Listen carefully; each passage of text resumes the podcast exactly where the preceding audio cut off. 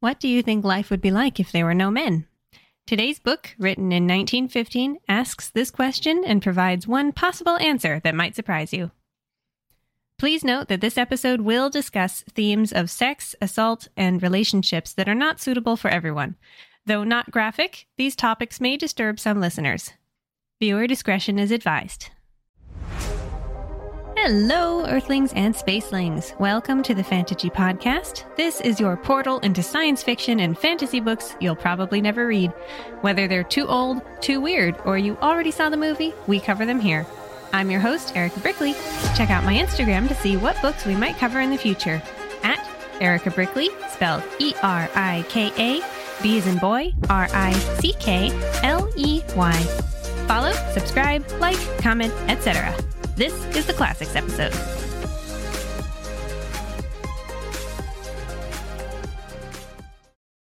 Today's book is called Herland, a lost feminist utopian novel by Charlotte Perkins Gilman, author of The Yellow Wallpaper. I picked up a copy at the Planned Parenthood book sale held twice a year in Des Moines, Iowa. It takes over the 4 H building at the fairgrounds and fills the hall with dozens of tables loaded with used books, tapes, records, games, and artwork. It's a reader's heaven. Today's book is a paperback with an interesting texture to the cover. That, paired with an unusual image, made me decide to take it home. Before we begin, I want to quickly say that I did not write this episode to make sweeping statements about men and women. I believe that true feminists recognize that all people, men, women, white, black, and on down the spectrum of life that society so often tries to fit into a binary, deserve to live a life without oppression. This is not reality for most, if any, of us. We all live within the larger sphere of interpersonal and intercultural influence that is the human experience. There will always be someone somewhere in the world who is unhappy with how you choose to wear clothes, work for your daily bread, worship in the privacy of your own home. To be a feminist is to recognize that women have minds, aspirations, and desires equal to those of men. And by extension, this is true of every single person, including those same men who have been pounded into shape by society. Women can go to prison and fight in wars. Men can wear soft fabrics and enjoy parenting. Really, if I was going to list every single thing that every single human is capable of, even when their life is threatened for simply being born with labia or having more melatonin in their skin, we would be here all day. Let's just keep things easy and remember that I, Erika Brickley, believe that being a real feminist means fighting for everyone to have their day in the sun. That being said, Charlotte Perkins Gilman's novel is focused solely on men and women. Keep in mind that this book was written five years before women had the right to vote in the United States, and as a suffragette, this is where her focus was. This book is held up as a utopian vision of the future for generations to come. In many ways, Gilman lived a typical life of a turn of the century woman, getting married, having children, and struggling with postpartum mental illness at a time when women were dismissed as being hysterical. She was unusual for divorcing her husband and remarrying, although it seems she was in a romantic relationship with her female best friend at one point. She later divorced her second husband, although she eventually sent her daughter to live with him because she believed he was still a good man and parent, alongside his new wife. Gilman married a third time and stayed with him until his passing. After years of work as a women's rights advocate in California, Gilman was diagnosed with terminal cancer and chose to take her own life, believing for herself and others that one should have the choice to die rather than live through a terrible disease. It's really interesting reading about Gilman's accomplishments now, since I've already read the book. Although she believed that home life and motherhood oppressed women via the patriarchy, Herland doesn't completely throw out this structure. Rather, it flips the negatives on their head. But we'll get into that later during the discussion. As I said, my copy of Herland is printed on textured paper, though the inner pages are normal. This is the Pantheon Books edition with a 1978 introduction by Ann J. Lane, the cover features a collage made by Joan Hall, with further design coordinated by Louise Fili. On a background of grass and plants, four women with 1800 style collars and hair emerge from the leaves, black and white in stark contrast to the greenery. At the bottom of the image, a single naked man sits with his head resting on his knees, very small by comparison. Without further ado, let's get started. Chapter 1 a not unnatural enterprise. This is the first hand account of Vandyck Jennings, who went on an adventure to a mysterious country with his two school friends, Jeff Margrave and Terry O. Nicholson. They are three very different men with one common interest science. Terry is the driving force, an explorer at heart, born rich and eager to see the whole world. Quote, We never would have done the thing at all without Terry. Unquote. His primary interests are mechanics and electricity. Jeff is described as a poet and a botanist, though a doctor by profession. His hobby is what he calls the mysteries of science. And Van, our narrator, is a sociologist. The three of them have the opportunity to go on a scientific expedition Jeff as the doctor, Terry as a mechanic and funder, and Van as a tag along. Van begins listening to the other crew members in various languages discussing folk tales and legends, including stories of a woman land where only women and girl children live. They are very near where it sits up the river from the expedition, but maybe only one man has ever gone and come back with stories. At first, the boys just laugh at the idea, but they hear stories that make them think some valuable things like cinnabar and indigo might be in the same direction. They take a break from the expedition to have a look, hiking down three hours with Terry at the lead. Suddenly, they come to a place where they can see a sudden mountain range pop up. At the base, they see fabric dye in a pool from a waterfall, along with a rag made of cloth too advanced and well made for it to come from the surrounding tribes. The colors must come from the woman country beyond the mountains. They speak to a local guide, more serious now. Terry is intrigued that this place is considered dangerous for men. He proposes a new expedition. They keep this to themselves, go home with the professors they've traveled with, then come back another day on their own to see this Amazonian land. With Terry's money, that's exactly what they do. A year later, and the yacht is loaded with a small biplane, and they're off. On the way, they discuss what they'll find. Will the women eat them? Are there a bunch of men with poisoned arrows lying in wait? While Jeff imagines a paradise, quote, blossoming with roses and babies and canaries, unquote, Van can see that Terry imagines Feminisia to be the land of wild girls waiting for a man to become their king. Van, meanwhile, believes they will find a matriarchal society and nothing more. As for the danger levels, they disagree on that too. Terry is sure the women would always be getting into catfights, incapable of inventing or improving society. Jeff thinks it would be more like a peaceful nunnery, maybe with a cloth mill since they saw evidence of that. And Van mostly watches these discussions, observing the tensions rise until it's almost an argument before he helps them simmer down. One friend is hot headed, the other very easygoing, and they provoke each other endlessly. Van thinks this about his friends. Jeff idolized women in the best Southern style. He was full of chivalry and sentiment and all that. And he was a good boy. He lived up to his ideals. You might say Terry did too, if you can call his views about women anything so polite as ideals. I always liked Terry. He was a man's man, very much so, generous and brave and clever. But I don't think any of us in college days was quite pleased to have him with our sisters. In short, Van knows that Terry sees pretty women as game and homely ones as invisible, and it's not a good quality of his. At the same time, Van is quietly judgmental of Jeff, too. Van thinks of himself as realistic, merely acknowledging the physical limitations of the fairer sex in a scientific way, while Jeff has on permanent rose colored glasses that give women halos. They reach the little river they hiked before and get their biplane set up, loaded with a camera, food, guns, etc. The first trip is just to scout the edge of the steep mountain range so they can return to the boat and draw a map. They all agree that the glimpses of the country beyond looked quite civilized, broken into forests and park like meadows. It is a beautiful semi tropical piece of land. The next trip, they fly over the mountains and inspect the country. There aren't any cattle in the garden like landscapes, but they quickly find a village. People come running at the noise of the plane, and lo and behold, all the boys see are women. They can't believe that there aren't any men and are determined to go looking for them. Terry parks the plane in the mountains, and, regardless of any danger, they set off to have a better look around. After a year of talking about this place, they can't resist. Chapter 2 Rash Advances The three young men hike through the forest cautiously. Sure, they'll come across men at some point since they definitely saw children. However, they quickly notice that even this forest is a bit strange. It's carefully manicured, very tidy, better than an orchard. All of them bear some kind of fruit. The birds are oddly tame, and sometimes there are carved tables and chairs for picnicking. Suddenly, the boys hear faint laughter. They look up into the branches of a huge tree to see people watching them.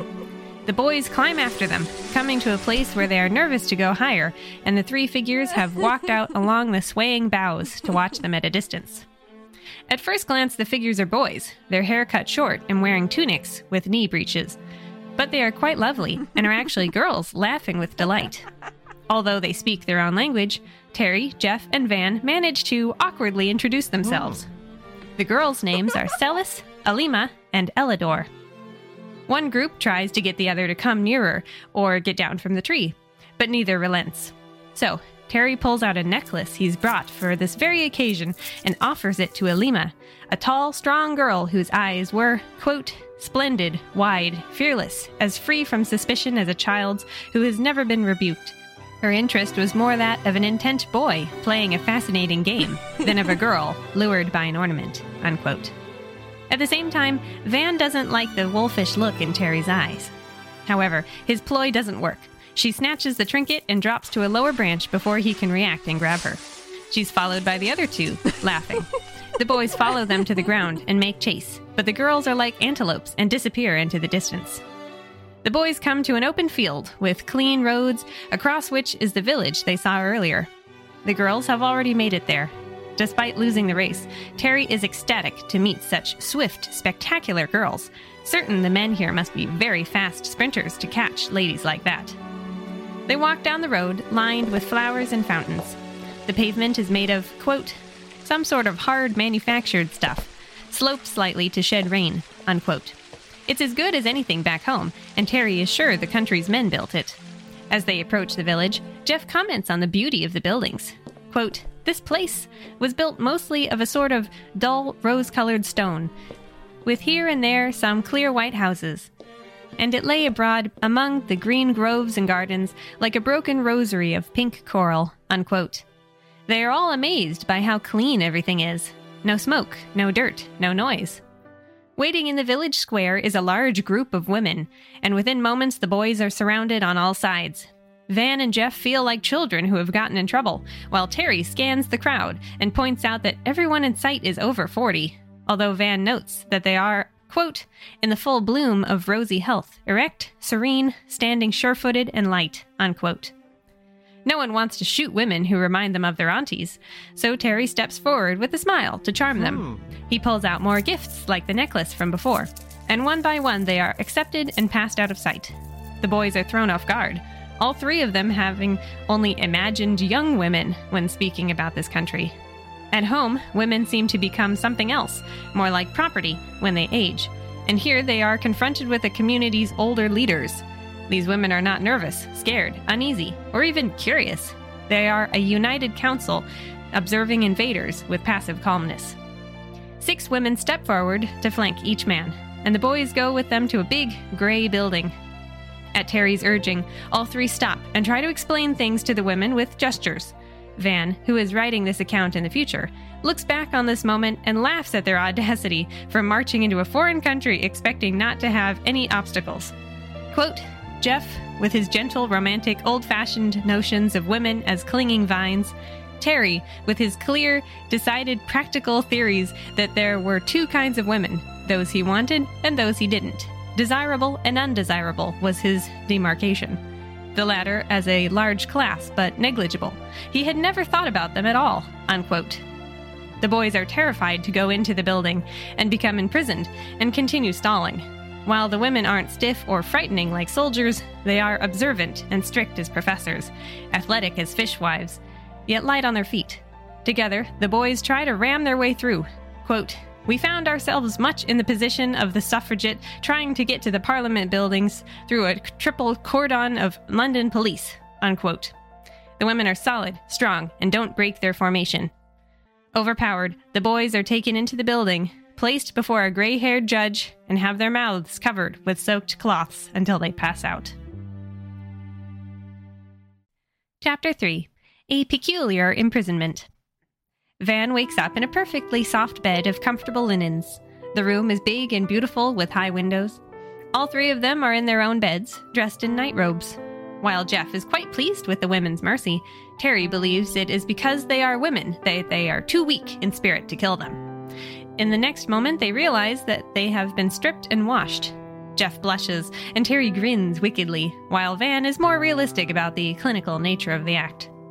All their possessions are gone, so they put on the attractive shoes left for them, as well as simple, comfy garments. The undergarments, tunics, and short trousers are very utilitarian, very similar to what the women wore. Now the question is are they here as guests, deliverers, or curiosities to study? They knock on the door, and it is opened to reveal a large table, benches, and couches, and other seating arrangements. A total of 18 middle aged women are there waiting for them. The boys do their best to bow respectfully, which is returned with a sort of salute. Breakfast is fruits, nuts, and little cakes with water and something like hot cocoa. At the same time, they are given books to help them learn the language and share their own. The women have no experience in learning other languages, but they are excellent, attentive teachers. The boys focus on the task earnestly, even though it becomes clear that three of the women are teachers and the rest are guard units, five per man. The teachers are Somel, Zava, and Moadine. Looking out the windows, Terry, Jeff, and Van discover they are no longer in the little pink village, having been moved to some sort of castle with a steep cliff to the river far below.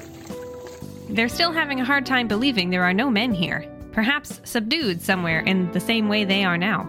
But it's not only that they haven't seen any men, the women don't react to them in the way women usually do, as if the fact they are men is a minor factor. Terry refuses to believe that this is for any reason besides the fact that the women in the other room are sexless old maids. Jeff and Van embrace their surroundings, learning all they can. While Terry dislikes the women's short hair, Van comes to prefer it after a while. Days are filled with study and meandering in the gardens, where Van can examine the architecture. However, after a while, he and Jeff become as gloomy about their imprisonment as Terry. The only thing they can do is become proficient speakers so they can make an argument for themselves. The language is smooth and easy with a pretty writing style, not unlike Esperanto, while also seeming quite old. The gardens are beautiful, they are taken to the gymnasium for exercise. Quote, there are no spectacular acrobatics, such as only the young can perform, but for all around development, they had a most excellent system. A good deal of music went with it, with posture dancing and, sometimes, gravely beautiful professional performances. Unquote. Terry is strong, Jeff is fast, and Van has stamina, but none of them can compete with the women. Van gets along well with his teacher Somel, Jeff likes to call his Miss Zava, even though the women don't use honorifics, and Terry merely tolerates Moadine. They read maps of the country and find out the women know absolutely nothing of the world beyond the mountains. They study long, pleasant hours. But Terry can't relax. He wants to get out, to fight, or to find some real girls. As expedition leader, he finally convinces Jeff and Van to break out so they can find their plane and go home, if nothing else. Using ropes made of bedclothes, the boys sneak out the window. Goodbye, Grandma, Terry whispers as they leave. Chapter 4 Our Venture The men get away from the fortress and fill their many, many pockets with nuts. They travel by night through the band of forests that hug the mountains, circling the country. All they can do is keep going and hope their plane is still where they left it. And fortune is on their side. They climb up and find it wrapped in tarps. As they work to free the flying machine, they stop when they hear girls giggling. They look to see Celis, Alima, and Ellador, those same girls they saw on their first day in Herland. Using their limited language skills, the boys explain what they are up to, and Terry pretends they are very hungry, mm-hmm. at which point the girls toss them a package of biscuits. This begins a sort of game. While Ellador watches the boys, Celis arranges a target while Alima gathers stones for everyone to throw. The boys are worse at the game than the girls, who can knock a nut off a pile of sticks without disturbing the sticks. Finally, the girls offer up a little knife so the boys can cut the tarps off the plane, and following Terry's lead, the boys try to subdue the girls. For a moment, they are afraid, but Celis, Alima, and Ellador soon find their footing and flit away like deer. Terry, Jeff, and Van go back to the plane, sorry to be alone again. Finally, the older women arrive and take the boys away. There is no punishment, only a return to captivity, as if this were a, merely a bit of a game. For the first time, the boys get to ride in an electric motor vehicle, which gives them a better view of the countryside than they've seen so far. Every town is like a beautiful park, and the women come outside to see them, always kind and attentive. By evening, the boys are back in their room like nothing happened. While Van finds the whole thing quite funny, a daring escape that was really just a game, Terry is livid, even as the women carefully explain that the boys are guests who are watched closely due to their initial violent outburst. Terry is also upset that the books they are given aren't more interesting. Hmm. Though Van points out there aren't men in any of them to create stirring romance or wild adventure. Now that the boys' language skills are improving, they learn there have been no men in this country for 2,000 years. Terry presses the teachers for more details, though it is challenging.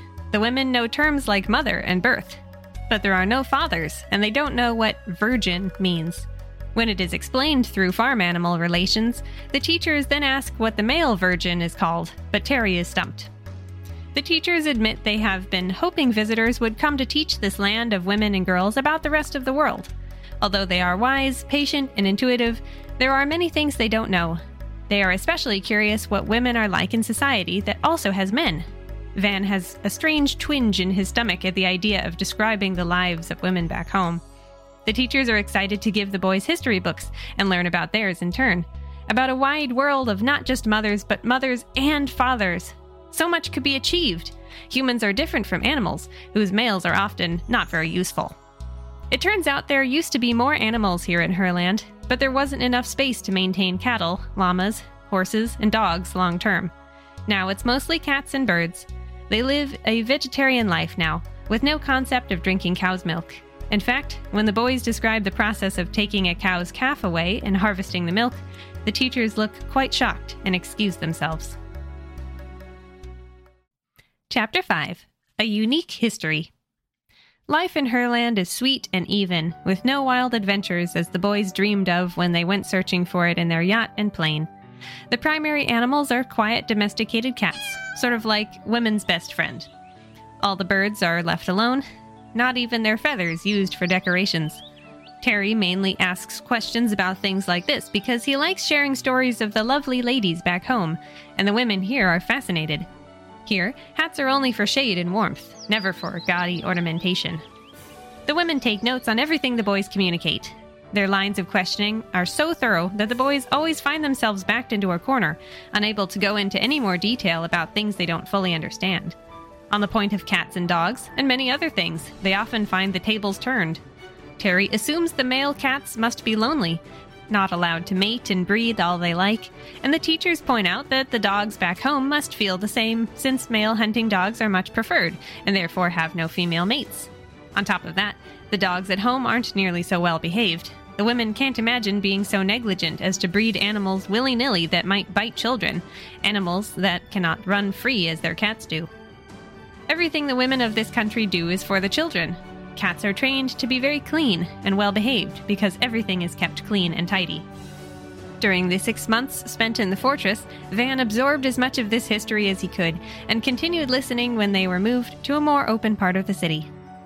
Long ago, this mountain ringed country had an open passage to the sea, where northern peoples, similar to the boys' ancestors, made their way in.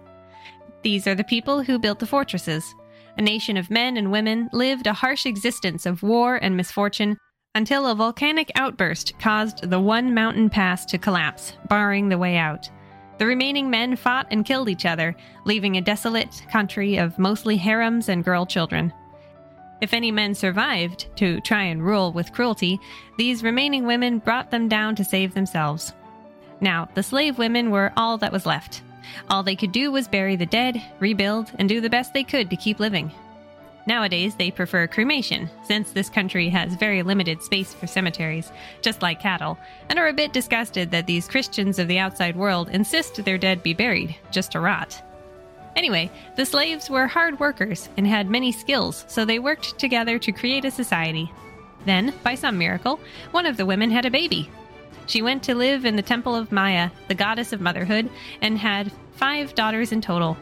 These mothers of the future marked the birth of a new human race, as each one had her own five daughters. Before long, there was no one alive who remembered men, and this was the new normal. They lived a safe life of farming and industry, keeping careful records. Quote, here you have human beings, unquestionably, but what we were slow in understanding was how these ultra women, inheriting only from women, had eliminated not only certain masculine characteristics, which of course we did not look for, but so much of what we had always thought essentially feminine. Unquote. This society is driven not by a need to protect themselves from anything, but a desire to self cultivate and improve for the sake of their sisters and daughters. Terry scoffs thinking these stories are as believable as Herodotus.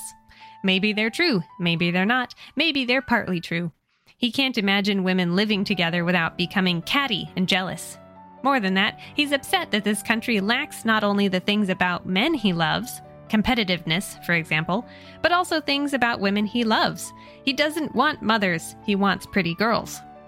Van begins to suspect that what he and the boys previously thought of as feminine qualities were more in response to men than inherent characteristics. Here, the women pour their energy not into looking pretty, but into society as a whole. Everything exercise, education, health, strength, intellect, goodness is for the benefit of generations to come.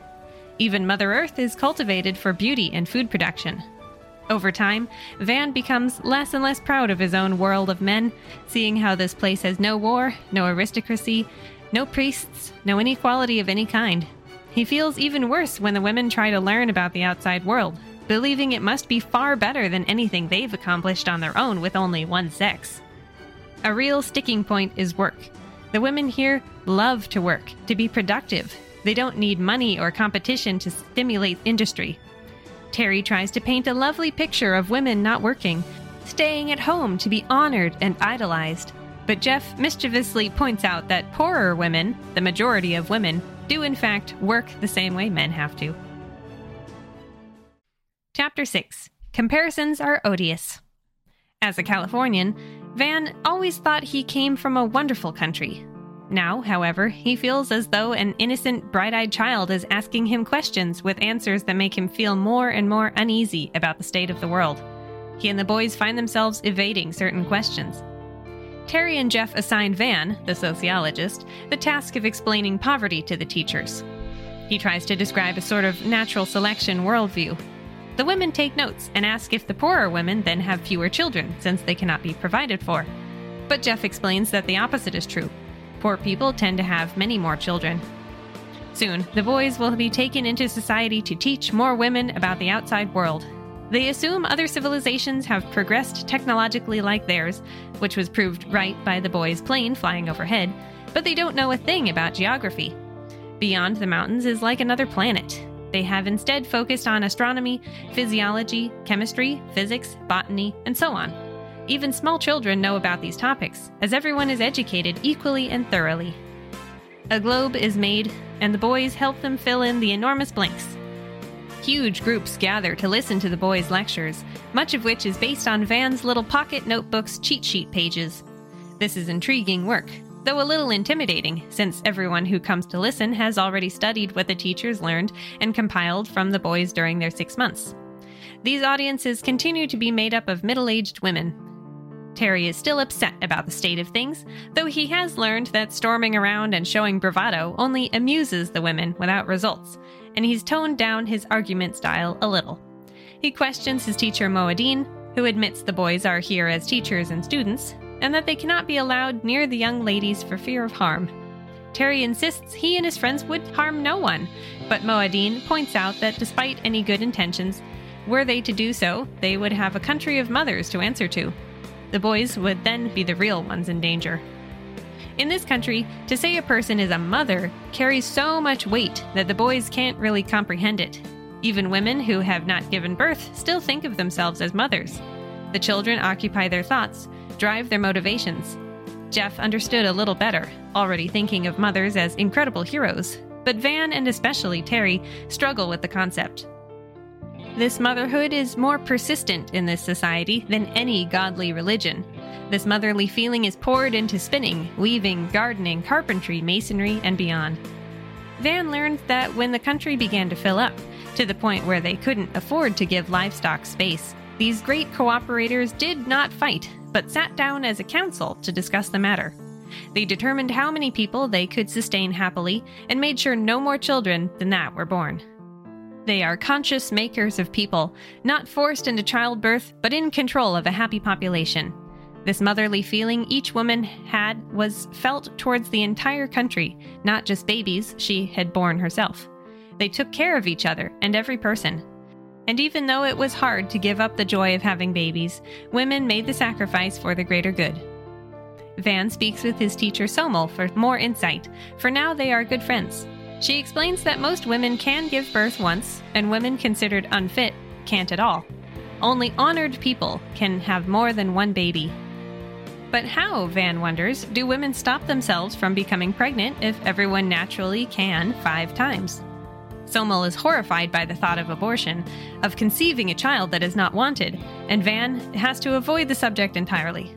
Apologetic for her shock, Somel explains that it took a few centuries to figure out that, prior to pregnancy, women feel a sense of exultation and deep desire for a child, and they found that through work and concentration, they can defer the feeling until it passes.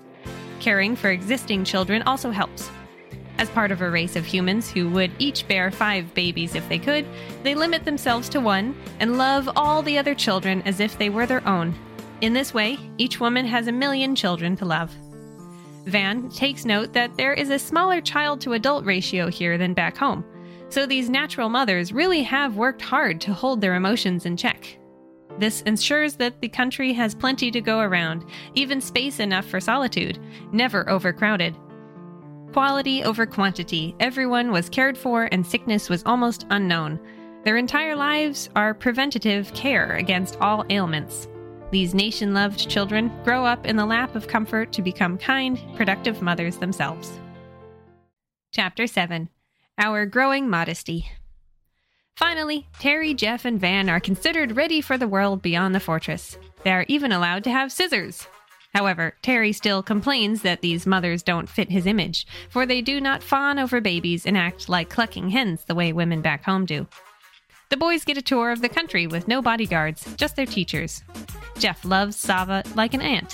Van and Somel are good chums. And yet, Terry, always the outlier, is like a child being looked after by a diplomat. Moadine, always calm and patient with him. When she lets an argument go, he always believes he was the winner. In this way and others, Terry has become less appealing as a friend in Van's eyes. Back home, he had been good fun, and ladies liked him. But here, his masculinity feels out of place and brash. He makes up silly nicknames for the teachers behind their backs, and scoffs at local customs. For example, he wants to know about surnames, but there are none here since there is but one family with careful records going all the way back to the first mother. Even the current land mother, like a president, has the same name she was born with, only with added words that mean wise. Mara became Odumera. Every generation has enough names for each girl to be given one. The women add their names to their crafts, like furniture, houses, and pottery, but they aren't overly prideful about their work, just as they don't take all the credit for their offspring's well being. Each person inherits everything the country has to offer. The boys find this very difficult to understand, since men like the world to know who their magnificent sons are. As for the effectiveness of surnames, the boys have to admit that different cultures handle them in different ways, and they don't know if there is a superior one. This is a very reasonable society, Herland. Women who are great observers become officials, inspectors, and innovators. Those who are very creative will focus on inventing and engineering those innovations, with lots of observer feedback. When confronted with an entirely reasonable societal structure like this, the boys have to be careful not to ask too many questions before they're ready to talk about what the men do back home. Jeff and Van begin to appreciate the way things are run here, though Terry remains skeptical. Another perfectly engineered industry is food production. In a country the size of Holland, with a population of 3 million, the women have dedicated themselves to cultivating high quality nutrition for everyone. Through working closely with plants, they have also increased their knowledge of many sciences, including their own unique physiology. However, despite understanding themselves, the women feel they must be missing out on the diversity offered in the wide world beyond the mountains. They discuss nature versus nurture with the boys to get a bigger perspective on whether their quest for improvement came from the first mother or was cultivated over generations. Van, the narrator, admits that the women's vast intelligence was at once impressive and mortifying. The vast range of their worldview staggers him, as they think not only of citizens of their small nation already alive, but also those yet to come.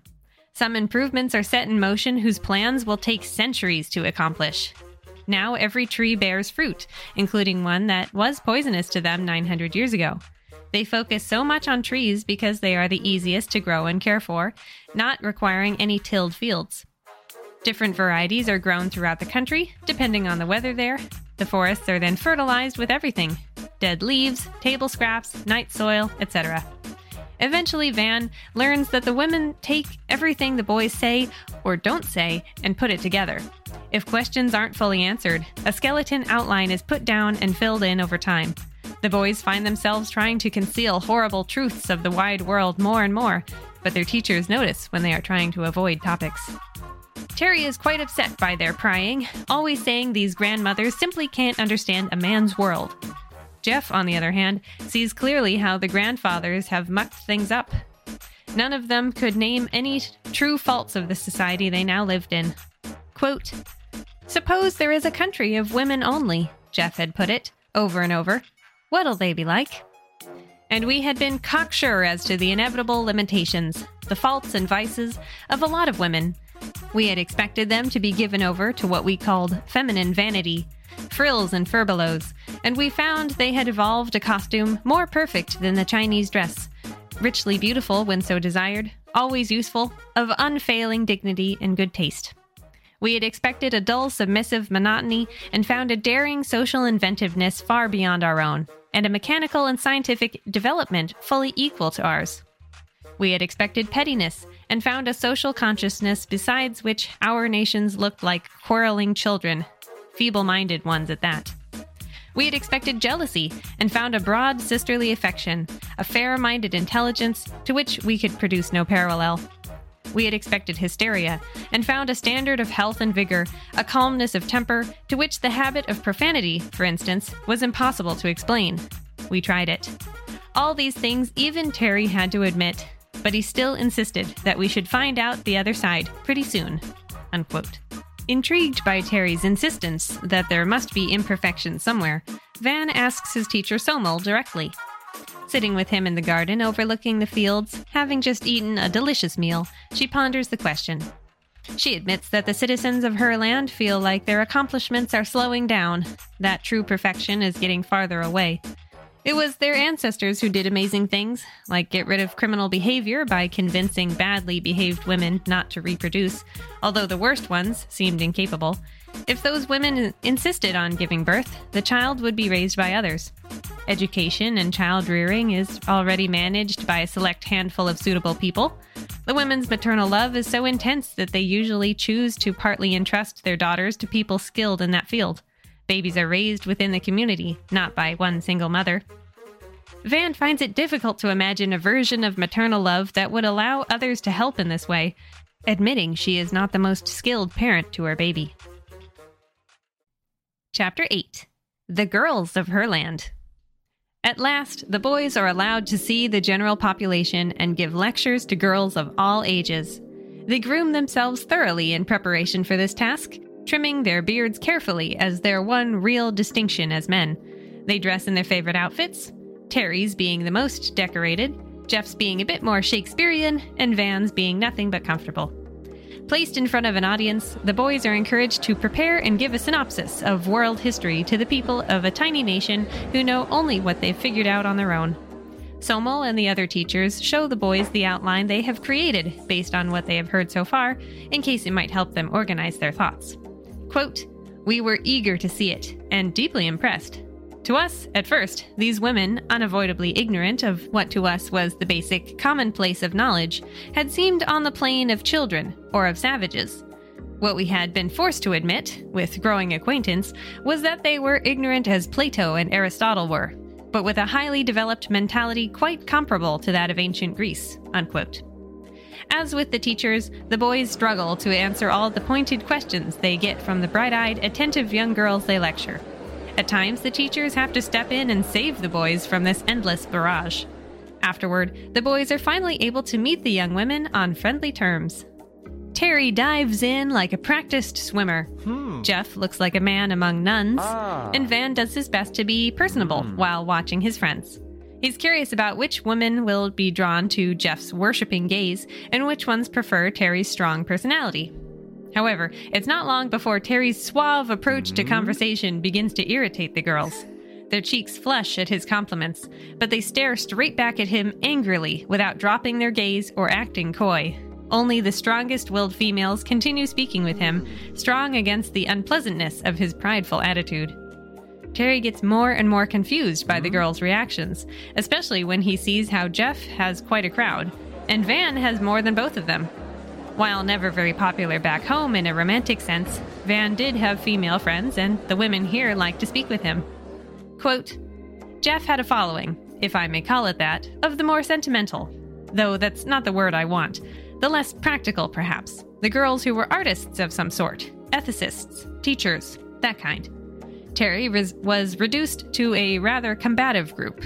Keen, logical, inquiring minds, not overly sensitive, the very kind he liked least. While, as for me, I became quite cocky over my general appeal. Unquote. Back at home, Terry declares that these are not girls. They are nothing but boys. Critical, impertinent youngsters. Jeff, meanwhile, thinks about the day dreamily.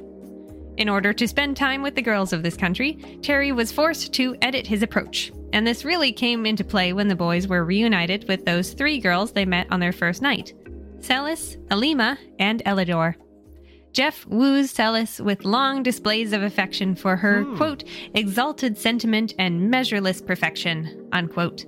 Van becomes good friends with all three girls before finding a special spark with Ellador. Hmm. And Terry has a long, hard road ahead of him with Alima hmm. that involves many quarrels, mended behavior, breakups, makeups, and heartache that only a powerful woman like Alima could endure. Before getting into these courtships, Van spends some time discussing how the women of this country saw the boys. This is what he gathered from speaking with his teacher, Somel. From another country, probably men, evidently highly civilized, doubtless possessed of much valuable knowledge, may be dangerous. Catch them if possible, tame them, and train them if necessary. This may be a chance to re establish a bisexual state for our people. After 2,000 years, these women were the masters of their domain, like whales in the ocean with no predators, nothing to be afraid of, especially not three young men. They had long since outgrown being timid. The knowledge gained by the teachers was circulated throughout all 3 million citizens. They studied the boys like interesting specimens. This is not the kind of interest the boys had in mind. While Terry, Jeff, and Van thought they'd have the pick of the lot, it was the women who really made the choice to keep them. This was not the rosebud garden of girls Terry thought it would be. There isn't even a concept of sex love because these women exist as a community and reproduce without a need for this physical connection. Even Van's pride is hurt a little when he understands why the women like him so much. He is more like them in temperament, more like the women of this land, while Terry and Jeff feel more other.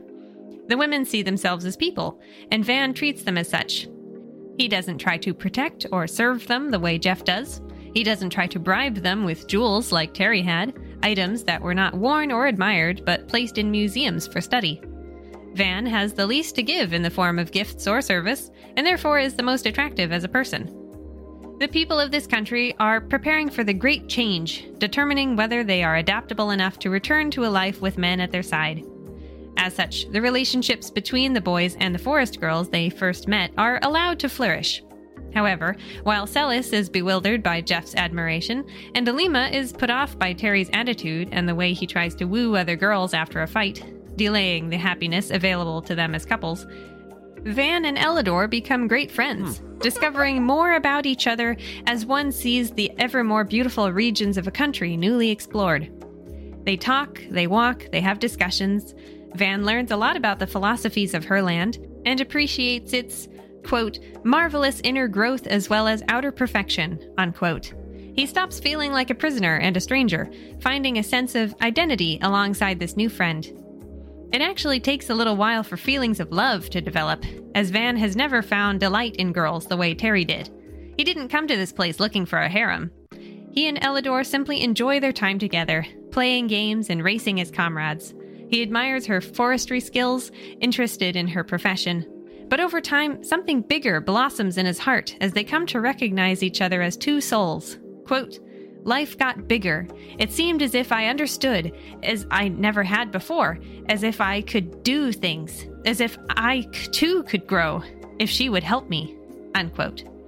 In one profound moment, following weeks spent together, Van looks into her eyes and finds something. Van and the boys learn that these three girls have been with them the entire time they've been in Herland. Some of the first to spot the plane, then the ones to follow them through the forest, and later the guards watching the plane. Celis, Alima, and Ellador more or less staked their claim on their men, but the boys wouldn't have it any other way. However, the boys have to figure out how to fit these relationships into their understanding of sex, love, and marriage. There is not man and woman when both people are welcome to the same professions, the same strengths, the same interactions. Terry, Jeff, and Van are surrounded by women made houses and roads. What is there left for a man to do to justify being head of the household, the man in the relationship? This leads to another frustrating conversation when Jeff wants to take a basket from Celis so that she doesn't have to carry it. He tries to explain that women should not be burdened, that men should handle heavy lifting while women take care of the children. At first, Celis is dazzled by the concept, as it suggests that half the population is fully dedicated to raising the next generation. Alima wants to know if this is true in every country or just theirs, and Terry says she shouldn't think so hard and just allow herself to be waited on. She points out that men like Terry don't like to be waited on. When she asks more about that, Jeff and Terry pass the conversation back to Van, the philosopher. The relationship between Terry and Alima continues to be volatile. While Jeff is receptive to some of what Van has discussed with Ellador on the subject of men and women finding balance in a relationship, Terry is not. He is madly in love with Alima, loyal with a fiery passion. More than once, he tries to sweep her off her feet, only to be rebuffed so bluntly it takes weeks for him to mend things enough to try again. Only her determination to experiment and her affection for Terry in good moments keeps her from cutting things off. Van suspects her love for Terry is not as deep as what Celis and Ellador feel for their men. When it comes time to get married, Jeff wants to bring the women home for a religious ceremony. But there's no way that's happening. Terry points out they need to meet the women on their terms, a sentiment that shows off his growth, yet he still talks about how these women have never been mastered, You'd better try not to do any mastering if you value your chances, Van warns. There is no reference in Herland for courtship. There is no union similar to marriage, even 2,000 years ago when the women were part of harems. There is no culture of patriotism because the mountains separate the country from anyone they would compare themselves to. Quote, they loved their country because it was their nursery, playground, and workshop, theirs and their children's. Unquote. Even education is thought of differently, referring more to their career training than the vast knowledge bestowed upon each and every child.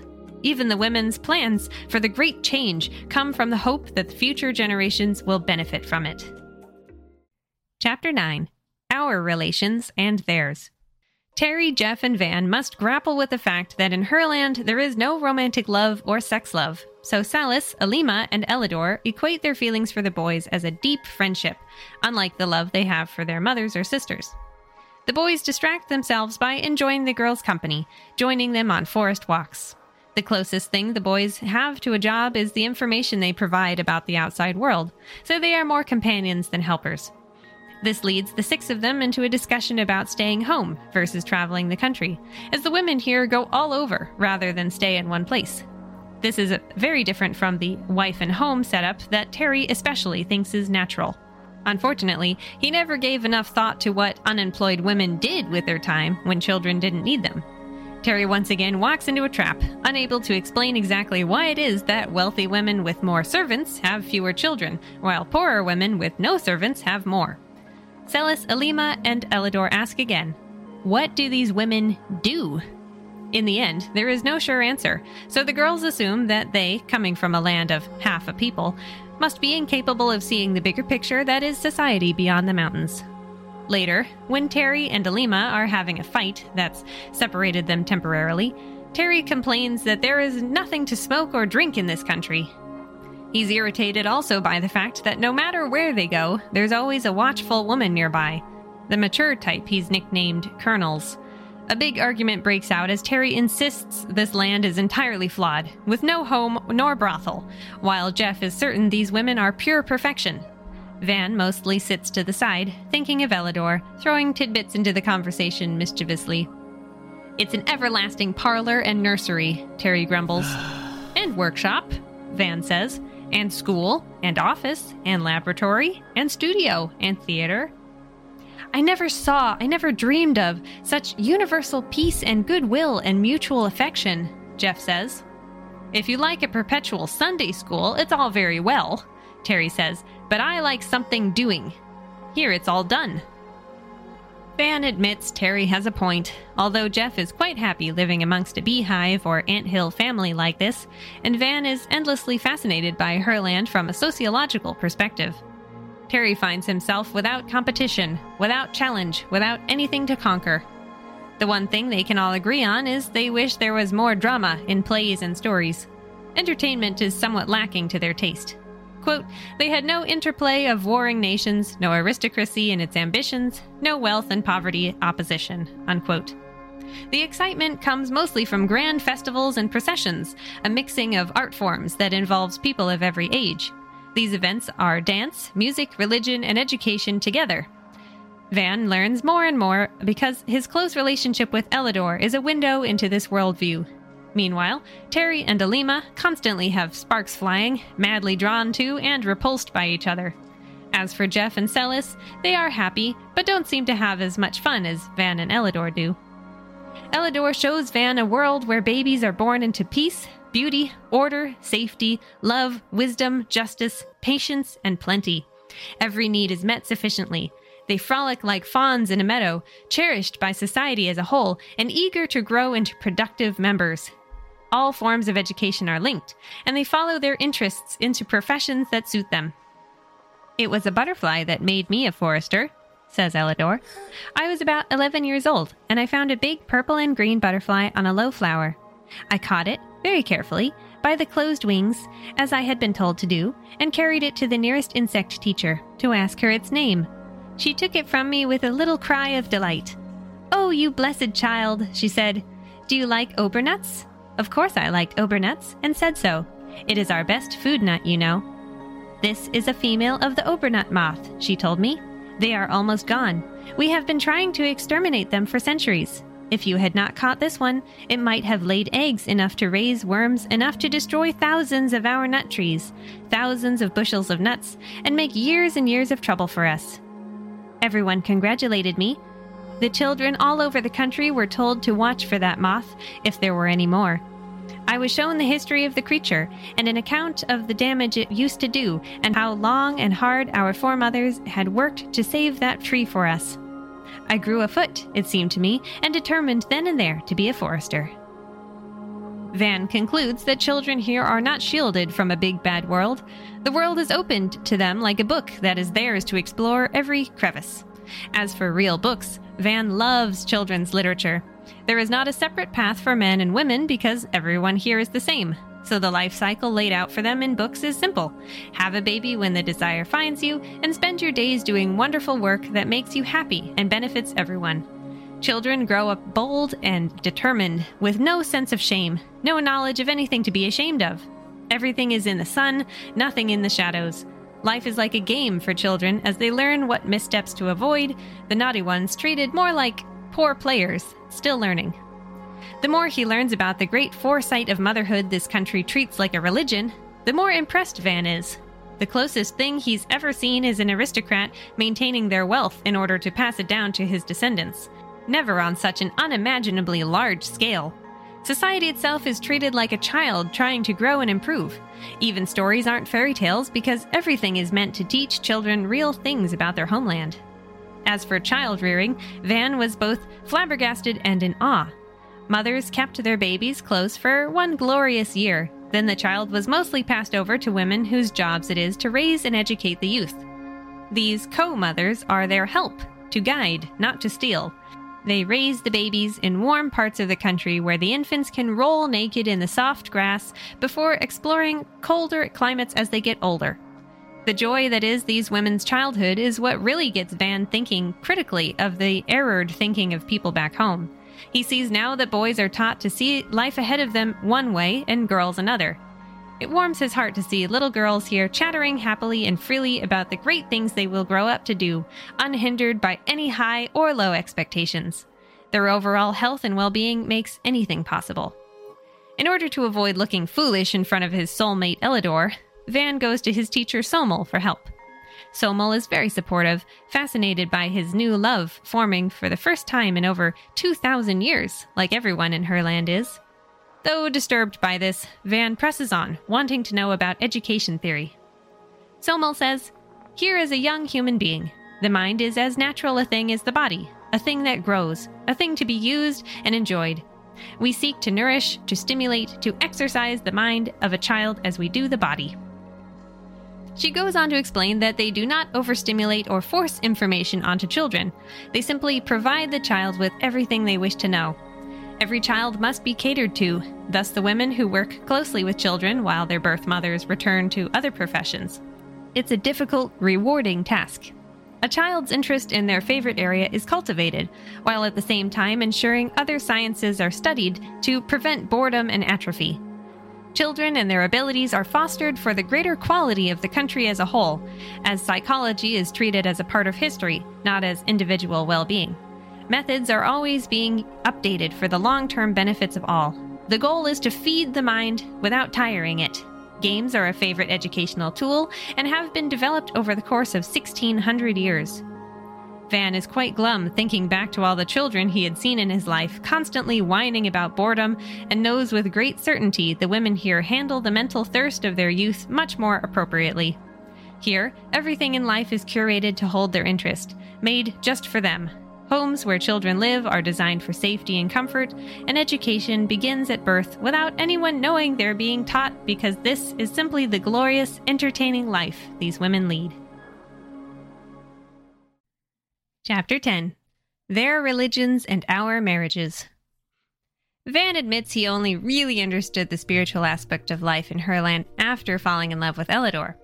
Before that, his manhood, his foreign mindset, and his somewhat Christian feeling held him back. The pair discuss the matter, Ellador making a chart based on everything Van tells her about religions of the world and putting pins in their similarities. She's the most impressed with the idea of a common brotherhood beneath an all seeing father figure, especially when it involves a holy son. Unfortunately, Ellador is horrified by many customs and beliefs Van tells her about, though she tries to be intellectual about it. The thought that a child would go to hell for not having been baptized is unbearably awful. She ends up fleeing to a local temple to speak with the wise women there until she feels better. It becomes clear to Van that this land is peaceful because there are no horrible ideas. They were all thrown aside as the women learned to live and survive and flourish in this tiny country of theirs. Even ideas about ancestor worship are different, seen with an endlessly reasonable sense of logic. Those who are dead and gone knew less, and we know more now. The first mother was revered for what she represents, not for any scripture written. Everyone's eyes are on the future, never on the past. Ellador tries to soothe Van as he realizes his misconceptions about the nature of women as being conservative creatures. She says that this country started out of necessity, creating a new way because there was no other way. When that succeeded too well and they almost died of starvation, they put all their efforts into allowing only one baby per person and creating a comfortable world for those children. As for religion, it is almost Buddhist in its manifestation. The Mother Spirit is part of them, their driving force, they do not worship a being, they simply live their lives for the sake of this higher calling. And each individual is free to do as they please, with no responsibilities to the mothers who birthed them. Their responsibility is to live their lives well and happily, exactly as their mothers desired they should. There is no such thing as eternal punishment after death, and no one is shunned for anything during life. If there is something like a God, it is not angry at them, just as mothers here are not angry about anything. Ellador wants to know about Van's god, and is rather amused as she pieces together how he looks like a man with a beard, the way the boys look. However, Van stumbles when she asks innocent questions about beards and clothes and what man wears because God wears it, and what man thinks God looks like because that's what man looks like. In the end, Van tells her that life here seems more correct than life as he knew it. Ellador puzzles over this, confused as to why patriarchal traditions from thousands of years ago are still followed today. Why has religion stagnated when there is progress elsewhere? Who wrote the rules that everyone has to follow for millennia to come? As for the temples, Ellador explains that if there is a great power, it is a motherly one that wishes for humanity's well being. Love is the primary ethic, followed by things like patience, gentleness, and courtesy. This spirituality is funneled into every aspect of life cleanliness, health healthcare, childcare, progress. The wise women at the temples are members of the community who enjoy spending time there and, quote, being there with all their love and wisdom and trained thought to soothe out rough places for anyone who needed it. Sometimes it was a real grief, very rarely a quarrel, most often a perplexity. Even in Herland, the human soul had its hours of darkness. Unquote. Van is in awe over the beautiful simplicity of it all. This is the true meaning of loving one's neighbor.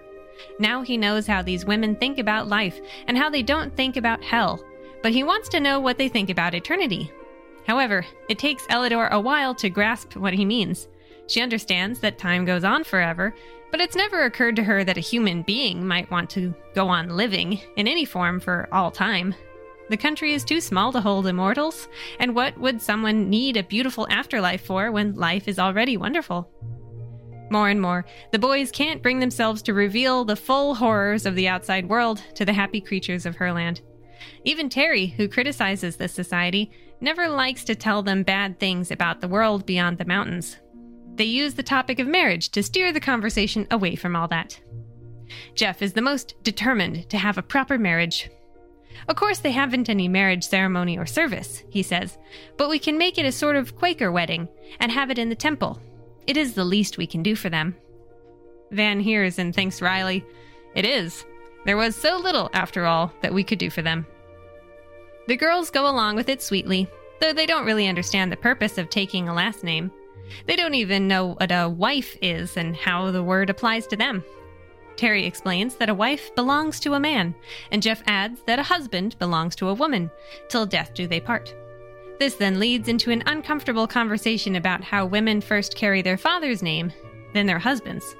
While the boys feel that they have nothing to offer besides their names, the girls insist that their love is not conditional they love the boys for who they are. There is a huge turnout to the triple wedding at the country's biggest temple. The teachers Somel, Zava, and Moadine attend, almost like relatives at this point. There are processions, dances, and anthems. A new song is written about this new hope for the people and new tie to other lands. Now there is more than sisterhood and brotherhood, there is also fatherhood. This is the dawn of a new era. Chapter 11 our difficulties. A new challenge lies ahead married life. Being good men, the boys wanted to marry Celis, Alima, and Ellador so that relations between them would be legal and sacred. Now they have to figure out what that actually looks like. Yes, the mechanics of the birds and the bees were discussed beforehand, but now how do they accomplish it? Terry, Jeff, and Van weren't exactly educated to be teachers in this arena. Men back home tend to do things to their own liking, and their wives get used to whatever that is. Van thinks it would have been easier to marry an alien, so long as it came from a culture with a marriage history. Terry has the hardest time. He grew up expecting his wife to be an extension of himself, to be home while he goes off to continue with his life.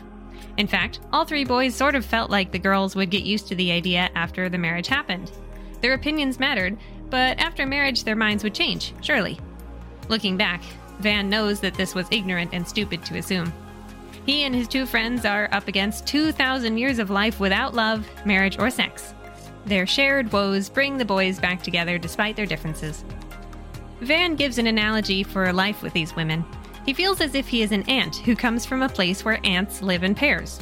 He now lives with a female ant from a great colony who loves him, but has a different perspective on daily life as a whole. Had their positions been reversed, perhaps she would acclimate to his culture. But the opposite is true. He takes it a step further by comparing these girls to angels who are used to flying away to perform divine miracles across the globe, returning to their beloved man only occasionally. She is not a stray angel. He is a stray man among winged angels. Terry continues to struggle, falling into black fury now and then. Jeff, on the other hand, is basically a saint living among angels. He worships Celis and everything she represents. And yet, Jeff and Terry are very close friends, drawn together by certain masculine urges the women couldn't quite fulfill. Van is less sure of his position. He's not a lustful man, nor a shining knight, and feels all too human and unsure. He too struggles with the fact that Ellador sees the path forward for him as fatherhood, not seeing him as the man he wishes she did. Celis, Alima, and Ellador go right back to being foresters. The boys have qualified as assistants, but it feels like they're simply passing the time until a proper life takes shape for them. They don't even live together with the girls, as everyone in this country has their own house with two rooms and a bath. The second room is the mark of adulthood, when you start to have friends over. Van discusses his loneliness with Ellador, who can only point out that they are alone together whenever they have a picnic in the woods, or whatever else. Being alone together at home is not important to her. She's completely content with her solitary home. To make matters worse, the three brides are not eager to consummate the marriage constantly. They see that birds in nature love each other, yet mate only once a year. Why must humans constantly add such activities to a very good, companionable relationship? They can't endlessly come together in the bedroom without any thought for the children who might come from the union. It's also hard for Ellador to understand why Van wants to develop a home together, constantly in each other's space. He might as well be appealing to a goddess who does not share the same needs as her mortal lover. Ellador and the others see themselves as individuals second, their place within the great whole that is their psychology being the most important thing. Van would have liked her to say we about them as a couple, but instead she says we about her people. Ellador considers things as if they were talking about life on Mars. The only way she can understand it is if she imagines a world where married couples live on a constant emotional high that produces art and joy and stimulation and mutual understanding. But Van can't say that that is true to real life. He feels a certain resentment growing inside him, compounded by the deep love he feels for his wife, if that's even the right word for what Ellador means to him. He resents the scientific logic that permeates this society, the way his every move is subtly studied. Over time, he learns to switch his expectations, changing his mind about what is a physiological need and what is a psychological desire. Still, it is not an easy task and Ellador calmly tells him, when asked, that she will not perform this task with him when undesired, though she is sympathetic that he has to adapt so much to the ways of this land. Van learns to focus on all the other wonders of life, not on the snack between meals, as he calls it. Yes, there are times he wishes desperately for his wife's embrace, but there is so much beautiful country to explore, so many arts and sciences to see in Ellador's company, that he can go without. Looking back, Van also recognizes that she did not do as he would expect women to. Ellador would not pull away and leave him wanting, but give him so much companionship and attention that he would actually choose to have a reprieve from time to time. A very good trick indeed. Just as he had tried to woo her, so Ellador had tempted Van into being bonded with her on so many levels, as friend, lover, and professional colleague, that he was endlessly devoted to her. Jeff and Celis are also getting along well, but Terry cannot accept the state of things, and talking about it makes Van feel quite ashamed. All three men struggled with the same problem Van did, dealing with women who are part of the collective, who have no need of a roommate or a bedmate, interested in the marriage act only for the purpose of bringing together men and women through a future child. For Terry, the strain is much worse, demanding lech that he always was, and Alima is less talented than Ellador at dissuading his advances. Before the wedding, Terry said to the boys, There never was a woman yet that did not enjoy being mastered. Van feels sorry for the hard headed man who honestly believed that that was what women liked, what his wife Alima really wanted, deep down. Within a week of marriage, Alima begins to avoid spending time with Terry. But unfortunately, the more she kept away, the more he wanted her. He's angry about their separate residences, that she won't let him live with her, the way he goes on about Alima walking away from one of their rows would make one think she was an animal he was hunting. They begin to have really big, serious fights, and what common ground they had seems fully lost. Not wanting to be harassed, Alima has teacher Moadine come to stay next door and works with an assistant during the day. They are not afraid of Terry or the men, having not known fear for many centuries, but Alima does not like having to deal with him all the time. Quote, Othello could not have extinguished Alima with a pillow, as if she were a mouse. Unquote. Van looks back and thinks Terry thought he had the right to do as he pleased, that it was actually in Alima's best interest that she be conquered. So, he hides in her room one night and waits for her to come home. His plan doesn't work. Alima shouts for Moadine, and more women come running. Terry fights them all viciously, but is unable to overpower such athletic women.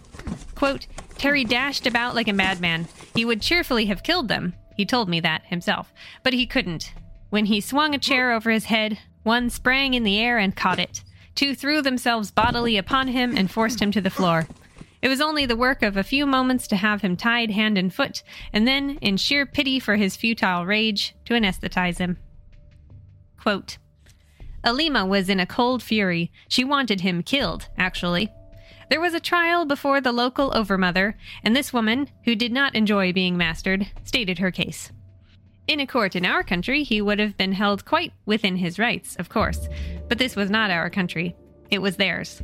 They seemed to measure the enormity of the offense by its effect upon a possible fatherhood, and he scorned even to reply to this way of putting it.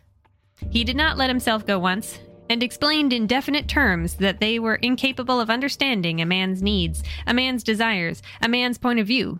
He called them neuters, epicenes, bloodless, sexless creatures.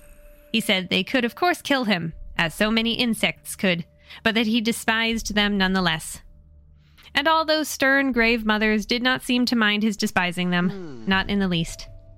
It was a long trial, and many interesting points were brought out as to their views on our habits, and after a while, Terry had his sentence. He waited, grim and defiant. The sentence was, You must go home. Unquote. Chapter 12 Expelled.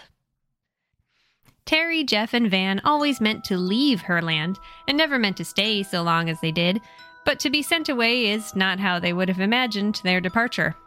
They later found out that no man ever came to their rescue because the directions they left behind were burned in a fire, so they could have remained missing in Herland forever had they wished. Although Terry tries to make a big show of being glad to leave this half country, it's clear to all three boys that they've been treated well, and they're honestly lucky the punishment they face isn't worse. Until they leave, Terry is under constant guard watch. Quote, he laughed at their chill horror. Parcel of old maids, he called them. They're all old maids, children or not. They don't know the first thing about sex. When Terry said sex, sex with a very large S, he meant the male sex, naturally. Its special values, its profound conviction of being the life force, its cheerful ignoring of the true life process, and its interpretation of the other sex solely from its own point of view. Unquote. Terry's teacher Moadine is his primary watcher, like a gravely patient parent with a degenerate child. Jeff and Van are allowed to visit as much as they want, while preparations are made for the journey.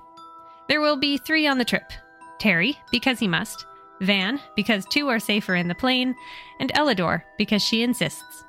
Jeff has no desire to leave, and is sure Celis would keel over from shock and horror as soon as she set foot in their home country.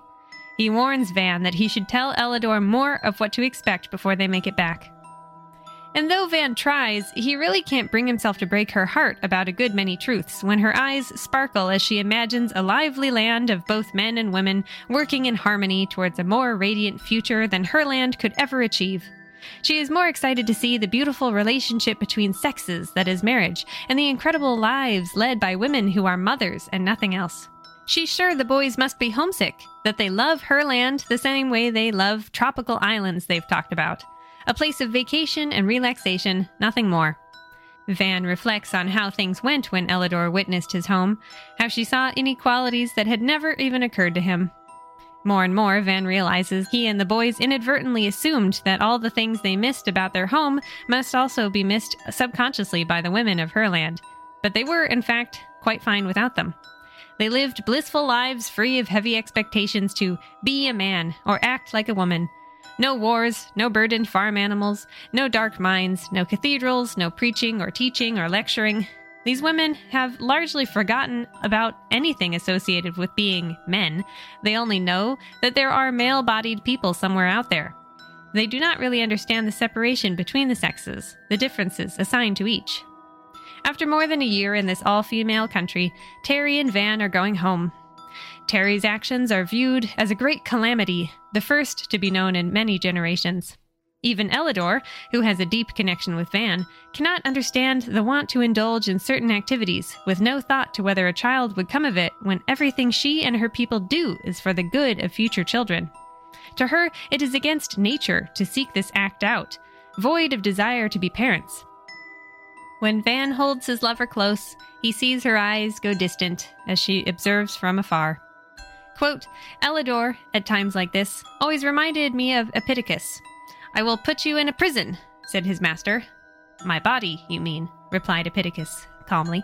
I will cut your head off, said his master. Have I said that my head could not be cut off? Unquote. Ellador understands only a little the pleasure of man and wife enjoying each other, but morally can't stand by it for reasons stated. In seeing Van's desperate search for this connection, the best she can do is to say, I begin to see, a little, how Terry was so driven to crime. Oh, hmm. come, that's a pretty hard word for it, Van says. After all, Alima was his wife, you know. Despite long talks, even trying to cover the seedy sides of Van's cultural history, they don't make much progress. Quote, She urged me to be patient, and I was patient. You see, I loved her so much that even the restrictions she so firmly established left me much happiness. We were lovers, and there was surely delight enough in that. Unquote. That is not to say that the wives did not participate in the act of marriage, as it is central to the great new hope that is the reintroduction of men into their society. Until Terry's crime, all three couples worked on getting pregnant, but only Celis and Jeff have so far succeeded. To the people of Herland, a natural conception is to them as miraculous as virgin birth is to the rest of the world, and makes a new beginning. Celis is like Mother Mary with her adoring Jeff by her side. For a moment, Ellador is jealous but she knows it is best, since she is leaving with Terry and Van for the outside world. She tells Van they must not try for a child anymore until their adventuring is done. Otherwise, she will stay here. Despite her curiosity, she doesn't plan to raise a child outside of her country, and Van has to make a choice. I'd rather have you, Ellador, than all the children in the world, he says. I'd rather have you with me, on your own terms, than not have you. As narrator, Van spends a long time writing about what Ellador means to him friend, comrade, sister, lover. She is not the glorified servant most women become to their husbands. She is not timid, inexperienced, or weak.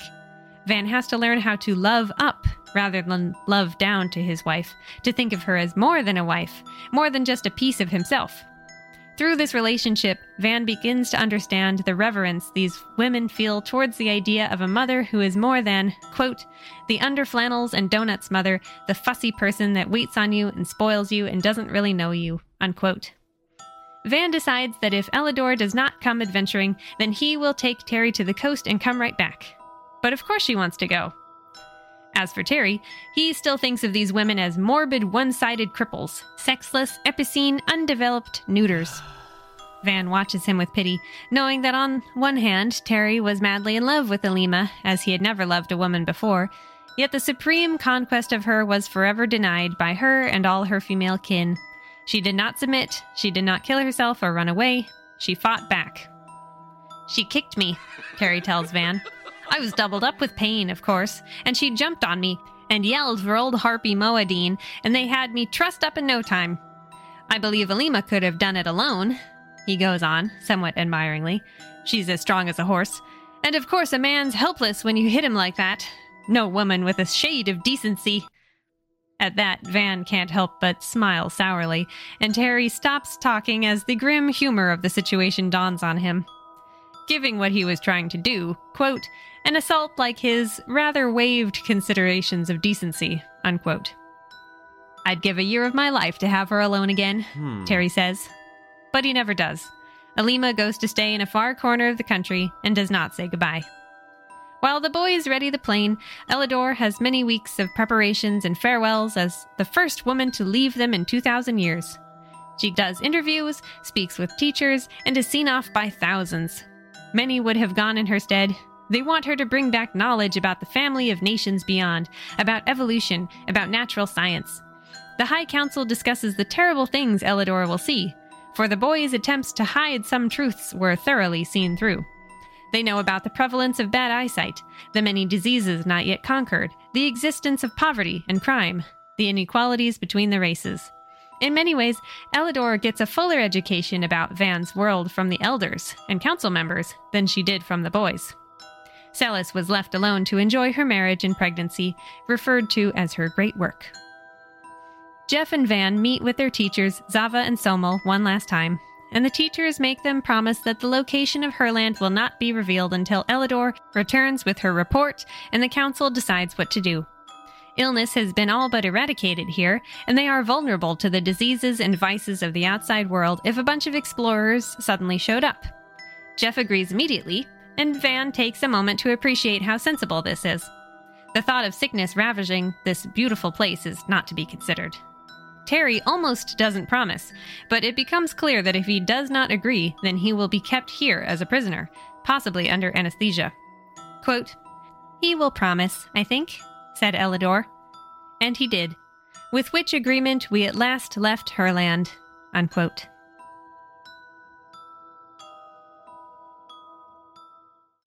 The end. There is an introduction to this book written by Ann J. Lane, but it is pretty long, so I'm not going to read it here. Let's instead take a moment to read the bios on the last page. Charlotte Perkins Gilman, 1860 to 1935, humanist, wrote books of history, anthropology, ethics, and philosophy, as well as poetry, novels, satire, and social commentary. She devoted her life to lecturing and writing in order to persuade a vast audience of the feasibility of her feminist socialist vision. Ann J. Lane is at the Mary Ingraham Bunting Institute of Radcliffe College preparing a biography of Charlotte Perkins Gilman. She is also editing a collection of Gilman's little known fiction. Miss Lane has most recently published a study of Mary Ritter Beard, who, like Gilman, was a significant intellectual in her time and is much neglected in ours. Miss Lane is on leave from John Jay College, City University of New York, where she teaches history. Now it's time for our favorite game Did the cover artist read the book? Joan Hall's collage is very beautiful, especially with the interesting paper the book is printed on. If I had to guess, I'd say Hall at least knew something about the book since her art captures something of the boy's experience in Herland. The setting is lush and green, grassy with big leafy plants. Then there is a single naked man sitting alone, his head on his knees, curled in on himself, resigned. Above him, the faces of women with stern faces and short hair seem to haunt him, unfolding from the plant life, black and white in stark juxtaposition with the rest of the collage. When confronted by a country of women who are far and away superior beings with freedom, strength, knowledge, and confidence, the boys feel smaller and smaller both physically and spiritually. What do you think about this image now that you know the story? What did you think of Herland in general? Let me know in the YouTube and Instagram comments sections what you thought. Before we get into analyzing the text, I want to reiterate that I don't think Charlotte Perkins Gilman wrote this book to say that women are inherently better than men at everything. The beauty of Herland is that it takes everything that made Gilman miserable in her own life and flips it on its head. She struggled with being a wife, a mother, and a person dealing with postpartum depression. For those unfamiliar, pregnancy is a messy business when it comes to hormones, and there are many stages during a female person's period cycle and pregnancy that can induce unwanted feelings. Depression might only last a few weeks, or it can start during the pregnancy and continue for a long time afterward, even developing into psychosis in severe cases. It is a complication of giving birth, to quote the Mayo Clinic's website, like bleeding, tearing, stretch marks, and so on. And if a person is expected to conduct themselves as a, an upstanding woman, care for a newborn at all hours of the day and night, and not be hysterical, then that depression can be greatly aggravated, especially if you might not have chosen that life path for yourself. The most important thing to note about the book Herland, in my opinion, is that the women of this all female society essentially get to have it all. If they want to work with children, they can. If they want to be architects, farmers, or mathematicians, that's also fine. Since children are the future and everything they do is for those children, everyone is involved in parenting in one way or another through bettering their homeland. They are both mothers and independent agents. Gilman imagined a country in which everyone is free to be educated, comfortable, well fed, and fulfilled, while also being sisters and mothers. For anyone familiar with the women's rights movement, the multitude of pockets in all the women's clothes are a clear reference to the suffragettes sewing more pockets on their clothes to make it clear they were capable of carrying things, working, caring for themselves, and voting. Gilman takes it a step further by putting her characters in trousers, describing their short, practical hair, and introducing them as boyish tree climbers. These are things not traditionally associated with young women, at least not in Gilman's time. The women's beauty, while behaving with all the inhibitions of young men, emphasizes the incredible freedom of their society. And this freedom is extended to their male visitors once they determine Terry, Jeff, and Van aren't a threat. To them, outsiders are male only physically, Otherwise, they are just people from another land. Let's discuss the very specific demographic of the characters. The women in Herland are described as more or less European in appearance. Despite the suggestion that their mountain ringed country is somewhere like Africa, South Asia, or South America, where there are rivers and wilds and native peoples who are referred to as savages. Van, the narrator, chooses not to disclose the country's exact location in order to protect it from prying eyes, but he explains that the women of Herland are descended from settlers of some kind who moved there, not local people, which explains their fair yet tanned complexion. I believe this was a deliberate choice on Gilman's part since it would make it easier for her American and European readers to focus on the task at hand. Accepting a nation made up of female bodied people who are strong, capable, and smart. She is, in a sense, avoiding the problem of racial bias when sexual bias is already such an obstacle. Suffragettes like Gilman would have had to make choices like this in order to push their cause forward, though it was unfair to men and women of color who also needed to be helped into a better future. Just as conservationists who did great things for our national parks had racist or sexist tendencies, suffragettes and other cause leaders often fall victim to human prejudice. It's possible Gilman did not really think of such people in those terms, but manly world explorers probably would. Herland asks a very specific question Can women do it alone? Gilman removed all other factors while writing her narrative.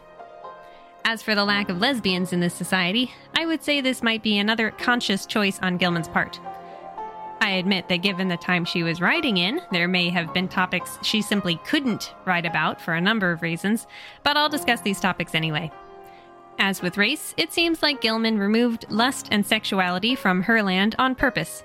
This is a book solely about the battle of the minds of the sexes. Manly men come to a land of women expecting girly girls, only to find grown adults capable of science and engineering without the aid of testosterone.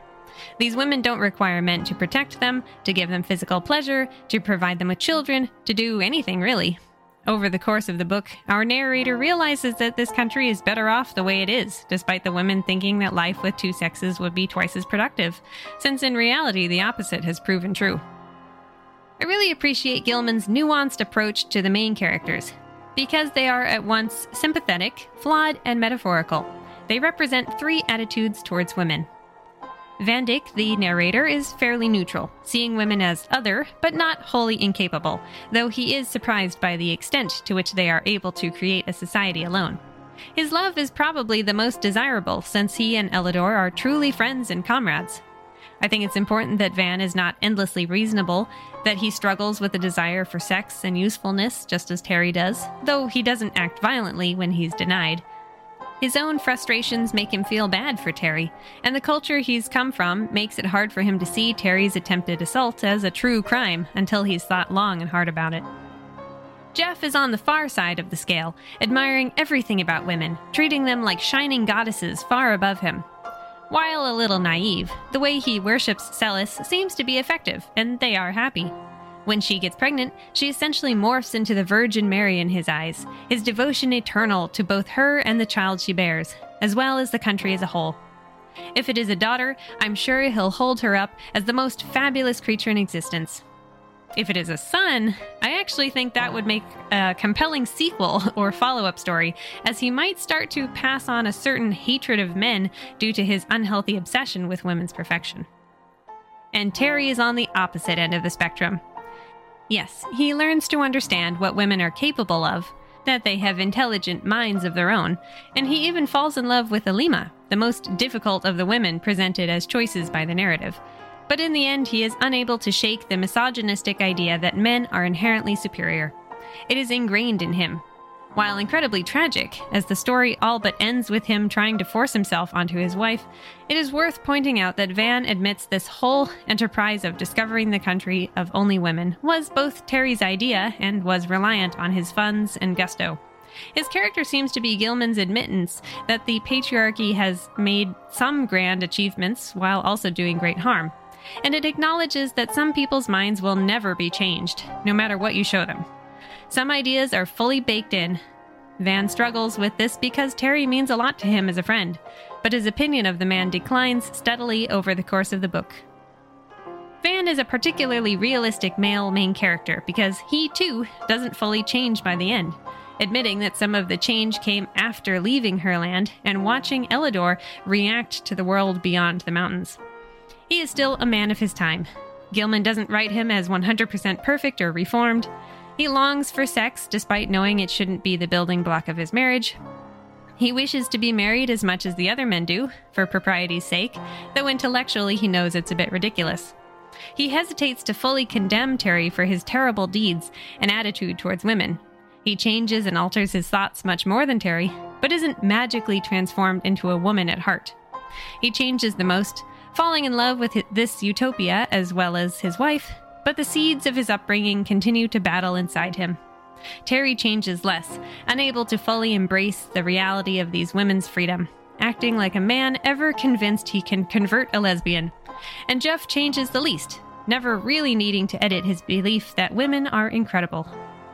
For this reason, Jeff is the least compelling and the most unsettling character. Yes, Terry's deeds are the worst by far and are proof that perhaps Herland should remain a secret since some people will never fully understand. But I can't help but feel like Jeff's purpose in the story is to point out that placing women on pedestals, like sparkly, delicate objects, is not doing them any more favors than blatantly saying they are objects. Violence and chivalry are two sides of the same coin, treating women as other, be it inferior or far better. It's mentioned several times that Jeff and Terry remain close friends despite their differing opinions on women. His main saving grace is his willingness to listen to the women and stand back as his wife shines during her pregnancy as a new leader of her people. All these character traits are all reflected in the first few pages of the book. Gilman does a great job in such a short novel of clearly defining these three men as very, very different. Even their hobbies say a lot about them. Terry likes hard science, things with rules, namely mechanics and electricity. Presumably, he is a very modern man, which is ironic given his regressive attitude towards women, thinking worse than a sex crazed animal at times.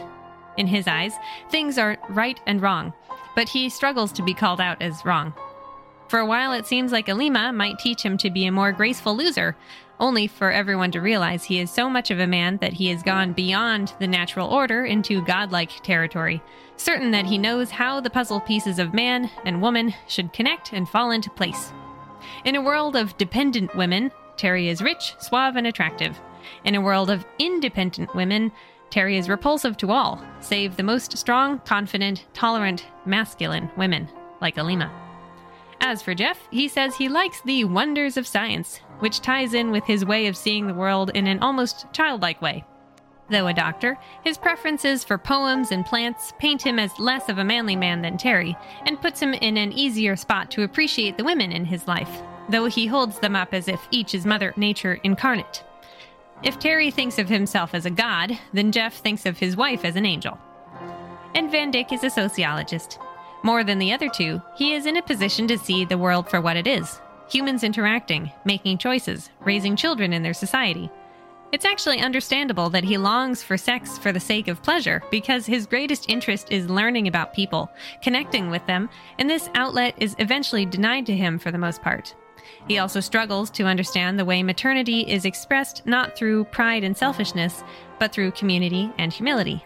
To quote Ellador, It is her baby still. It is with her. She has not lost it. But she is not the only one to care for it. There are others whom she knows to be wiser. She knows it because she has studied as they did, practiced as they did, and honors their real superiority, For the child's sake, she is glad to have for it this highest care. We should also keep in mind there wasn't the best access to birth control back then, so Gilman might have written this very differently even a few decades later. In her day, sex could very easily lead to a baby, and the book points out that it is irresponsible to partake in this activity knowing that an unwanted child might come from it. Abortion was, and still is, difficult and often illegal to obtain, so Gilman was writing from the perspective of a society that might have only one reliable option abstinence especially in Herland where they wouldn't have any kind of contraception. Again, she was speculating about men versus women, not about sexuality in terms of pleasure, focusing on the way men desire sex despite any and all consequences. It seems like the women of Herland don't even masturbate. They are so removed from anything regarding physical pleasure. A modern day movie adaptation might have to think seriously about how to deal with race, pleasure, and homosexuality for the story to be taken seriously by 21st century viewers. As is, I think it makes a powerful statement about the way so many children are conceived without any forethought. Returning to my discomfort regarding Jeff, there's something about him that reminds me of the short story A Portrait of Shunkin, featured in Seven Japanese Tales by Junichiro Tanizaki. In the story, we learn about two characters Shunkin, a beautiful musician from a wealthy family who lost her sight at age 8, and Sasuke, a servant in her household who eventually becomes her husband, their entire lives are chronicled through the research of a man who visited two gravestones on a hillside. Parts of the story are slow, about how they met in their youth and Sasuke was assigned to be her attendant, and how he came to worship her. Shunkin's appearance is even likened to Buddha. Other parts are quite dramatic and shocking, with Sasuke blinding himself to be like his teacher and wife, becoming a great musician on his own after she passes away, singing her praises until he dies. There are two ways to interpret this story, which I know because I read it for a literature class in college, and I read a few summaries of it while trying to find a PDF copy to refresh my memory for this episode. The first way people read it as is as pure romance. Sasuke's admiration and respect for Shunkin is so powerful that he serves her all his life, marries her despite his lowly status, and makes sure his gravestone is beside hers and shorter. When someone suggests he loves her out of pity, he denies it vehemently, saying normal people without her musical gifts are the real handicapped ones. Most summaries of the story sound like Romeo and Juliet, the story of unlikely lovers, focused on Sasuke's endless devotion to Shunkin. Some people actually hate the character of Shunkin because she seems spoiled and ungrateful for the wonderful things Sasuke does for her, turning him into a servant husband who calls her teacher rather than beloved. Imagine if Juliet was passive aggressive towards Romeo throughout the play. A little bit like Buttercup in The Princess Bride, bossing Westley around because she likes to see him do things for her. The second way to read A Portrait of Shunkin is a bit darker.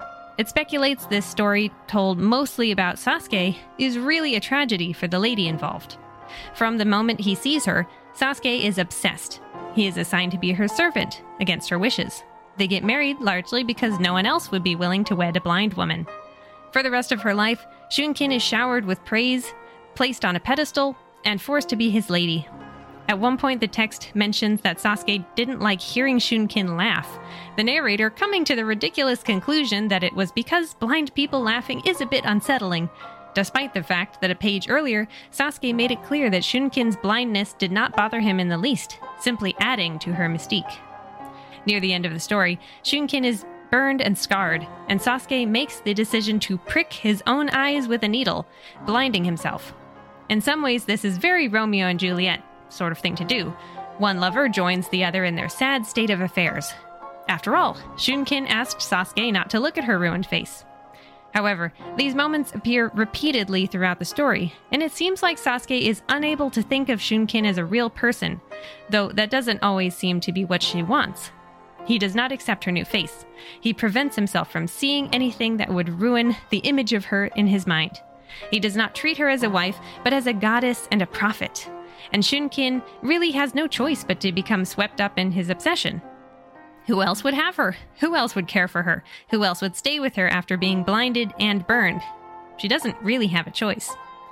Sasuke and Shunkin had four children, but Sasuke chose not to raise them himself, sending them away. They could not compare with the perfection of his lady. Shunkin died of a sickness in her 50s, and Sasuke died on the anniversary of her death in his 80s.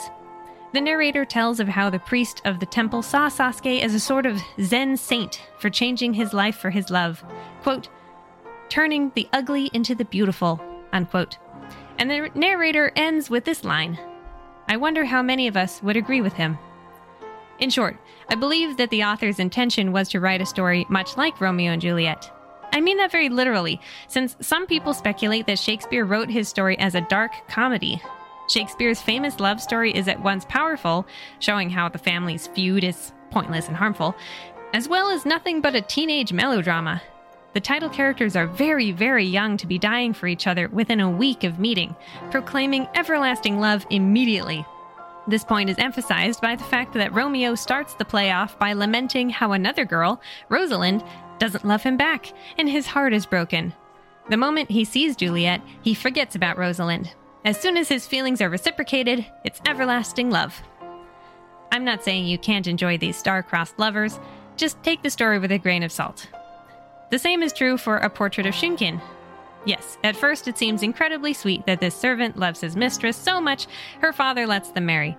But his actions suggest that his everlasting love is more for the idea of this perfect person than the real woman herself. At a time when women had limited freedom as a whole and were entirely reliant on aid if they were handicapped, the simple fact that Sasuke is a man gives him the advantage here, despite being born a servant. His Romeo style acts of self sacrifice, entombing himself with her, are so over the top. It's telling that his outpourings of affection become even more intense after he blinds himself and can't see her anymore, when her beauty exists only in his mind's eye. At the same time, Shunkin has undergone major trauma by being scarred. She was a spoiled child who was blinded, married to a servant, and lived out her final years as an ugly but talented musician, her pride crushed over and over again without anyone to see her for who she truly is. While suffering, she had to live with the fact that Sasuke's masochism took precedence over everything else. He preferred to keep himself far below her, even insisting their servants call him by name rather than master, as would be appropriate. Is this a sign of humility and friendliness, or an uncomfortable shirking of rank in favor of placing himself beneath Shunkin's foot? When she no longer presses down on him, he invents ways to lower himself again. Ever her subordinate, student, and caregiver, never her friend, contemporary, or equal. Honestly, I could go on about this story for ages, but it's not really the right genre for this podcast. If you have a little patience for literature, I'd recommend giving it a read. I'd be curious to hear your opinions about it in the YouTube comments. The reason I spent this much time talking about A Portrait of Shunkin is to explain my dislike for the way Jeff places women on a pedestal. The book spends a while discussing Terry's crime, but only touches on Jeff's strange attitude, so I thought I'd explore it here. I think Gilman would agree with me, since narrator Van also seems disturbed at several points, and not just because Jeff fully integrates into Herland society. You might think that creating a culture of respect towards women would pick them up and hold them out of men's clutches, liberating them, but the opposite is usually true. Is chivalry dead, you might ask? But treating women as delicate or incapable or childlike is harmful to society as a whole. It pressures men to be the strongest member of the household and to pay for dinners. It reemphasizes that women are not respectable, intelligent, autonomous adults. Even cultures with religions featuring extremely powerful women tend to have very tidy ideas about how women should act in everyday life. Men who open doors for women are just as likely, if not more so, to get upset when that same woman neglects to show him gratitude. The offense is not just about common courtesy, it's about the give and take, the social transactions that separate men from women. This rigid structure also creates fear of the unknown, such as discomfort around gay people, transgender people, non binary people, and drag queens who don't fit into these neat social transactions.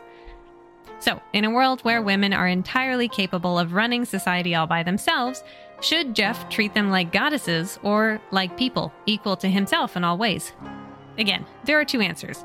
On the one hand, you could say yes, as even Van notices how motherhood is something of a religion to these women, their one guiding principle that they use to enhance the world around them. Each and every one of them is the Virgin Mary. On the other hand, they are still human. An amazing thing happened to them that allowed for births without men, but the point Gilman was trying to make is that women would be able to create a society. The small fantasy or science fiction or supernatural element that is their virgin birth is mostly just an excuse for this country to exist in the story. These strong people wouldn't crumble and collapse under the weight of this responsibility when tasked with building a society. They were smart enough to develop math, science, architecture, and agriculture without men's help, having started out as nothing but concubines and slaves. To say they are all goddesses would suggest that this is the only reason this country exists. That would mean these women are special, but women in general are not. This touches on something I find annoying in a lot of fantasy and superhero media. More often than not, it seems like female heroes are born out of some sort of birthright rather than their own merit. For example, in the Marvel Universe, Black Widow was raised to be an assassin. Captain Marvel was born with dormant power. Scarlet Witch is a natural sorceress, or experimented on. The Wasp is the daughter of a great scientist. Gamora is the daughter of a great tyrant. Shuri is the daughter and sister of a great king, and so on. This isn't true for every female hero, and it can be true of male characters as well. But there is a trend. Shout out to Christine from the Doctor Strange movies for being an overlooked genius. Even in comedy films like Kick Ass and Mystery Men, the girls are the daughters of strong men and inherited their skills and weapons. I've seen this in action films too, like the latest Bond flick, No Time to Die. Deviations and exceptions like Alien, Edge of Tomorrow, and Kill Bill are very welcome. I also see this trend in anime. In One Punch Man, the female characters tend to be psychics who don't have to work for their power. In Demon Slayer, Nezuko is basically a Pokemon.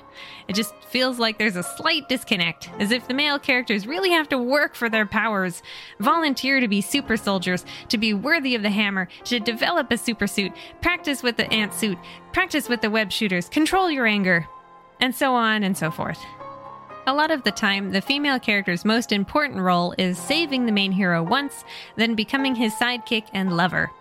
I like to see female heroes who start from scratch and build their way up, like the journey America Chavez takes at the end of Multiverse of Madness. I know that giving a character enormous talent is supposed to be a compliment, but they're more human and relatable if they have to work hard like the boys, get punched in the face a few times, etc. I remember when I was in college uh, that there was this video game discussion going around about how guys didn't understand why their girlfriends didn't want to play as healing characters. They thought they were trusting their girlfriends with their lives by asking them to be there as the healer, but really they weren't trusting them to fight alongside them as equals. Anyway, does Gilman's book have any real basis in reality? Is this what a world of women would look like? Like utopia? Charles Darwin himself wrote about sexual selection and how the females of a species often drive the propagation of certain traits, resulting in birds with ridiculous plumage meant to impress, not to be purely practical for survival. In many cases, the female of a species is as powerful or more so than her male counterparts. Well, despite being a country of women, Herland is more like a country of female bodied, non binary, asexual, parent minded people who have devoted themselves to making a wonderful world for their children. I love reading about the theory of education in Chapter 9, how every child has a curriculum designed for them, how the community works together to raise children so every person can continue to work while also enjoying time with their babies. I honestly think this book is a fantastic read for new parents who want to consider how they treat their children, what opportunities they give based on sex alone. Like I mentioned during the introduction, Gilman's book doesn't completely throw out the structure and parental pride, merely re examining the way people can be quite selfish about it, or overly dependent, or just unsupported. There isn't a household culture in Herland because the entire country is considered home, and all the citizens are each other's family of sisters. Everyone is vegetarian, everyone feels useful, everyone is healthy from athletic exercise, good food, and invigorating hot cocoa. As we move forward into the future with ever more equality and understanding between the sexes, books like this will become ever more important. What do children grow up to be like if they're not constantly trying to draw attention from the opposite sex, compete with each other, or doubt themselves? It's really wonderful to imagine. As a woman myself, I've learned to only take up a certain amount of space if I want to be taken seriously and don't want to stand out. And the thought of young women climbing trees, filling their pockets, laughing at invaders, looking people straight in the eye, and being able to go into any profession they choose is a really powerful thing. I remember watching RuPaul's show AJ and the Queen. Spoiler alert the little boy that main character ends up taking care of is actually a young girl dressed up as a boy to stay safer while on her own. It warmed my heart watching that little actress shout and take up space because everyone assumed she had a penis. Also, if you're interested in speculative storytelling about a world where women are on top, more like how Amazons of Greek mythology ruled over their husbands, I highly recommend the French film I Am Not an Easy Man. It provides a really interesting portrayal of the experiences of the sexes flipped on their heads. Wow, even a small book like this produces a script that's a full 40 pages. Can you believe it? Make sure to leave a comment on YouTube or Instagram to let me know what you thought about this female utopia or any utopia. and let me know your guess for what book I'll cover for the weird cover episode next. Subscribe and click the bell for notifications on YouTube as well as bonus episodes. Then go vote for equality and planetary health. Until next time, Bye bye, Earthlings.